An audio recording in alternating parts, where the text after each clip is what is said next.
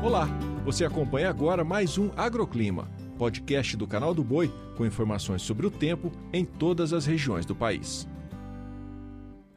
Olá, sou Dina Marques e trago os destaques da previsão do tempo desta terça-feira.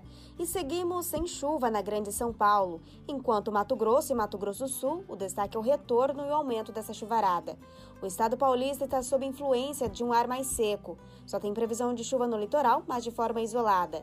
Já em Minas Gerais, Rio de Janeiro no Espírito Santo, o tempo volta a ficar firme e seco. Agora no leste e norte do Mato Grosso do Sul tem pancadas de chuva e com raios. Tem também bastante chuva em todo o Mato Grosso. E olha só, mesmo com precipitação, o ar segue abafado. Já em Goiás, o tempo firme predomina.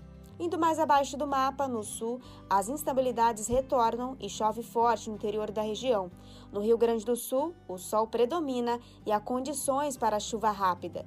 Interior de Santa Catarina e no Paraná, a previsão é de pancadas com trovoadas e rajadas de vento. E para quem mora no Nordeste, o tempo segue instável na costa norte da região. As demais áreas seguem com sol, calor e chuva passageira. Finalizando com o norte, o sol predomina em todos os estados, mas há condições de pancadas de chuva em vários momentos do dia. O risco de temporais aumenta no nordeste do Pará. O agroclima pode ser acompanhado também na programação do Canal do Boi e em nosso portal, o sba1.com. Até a próxima!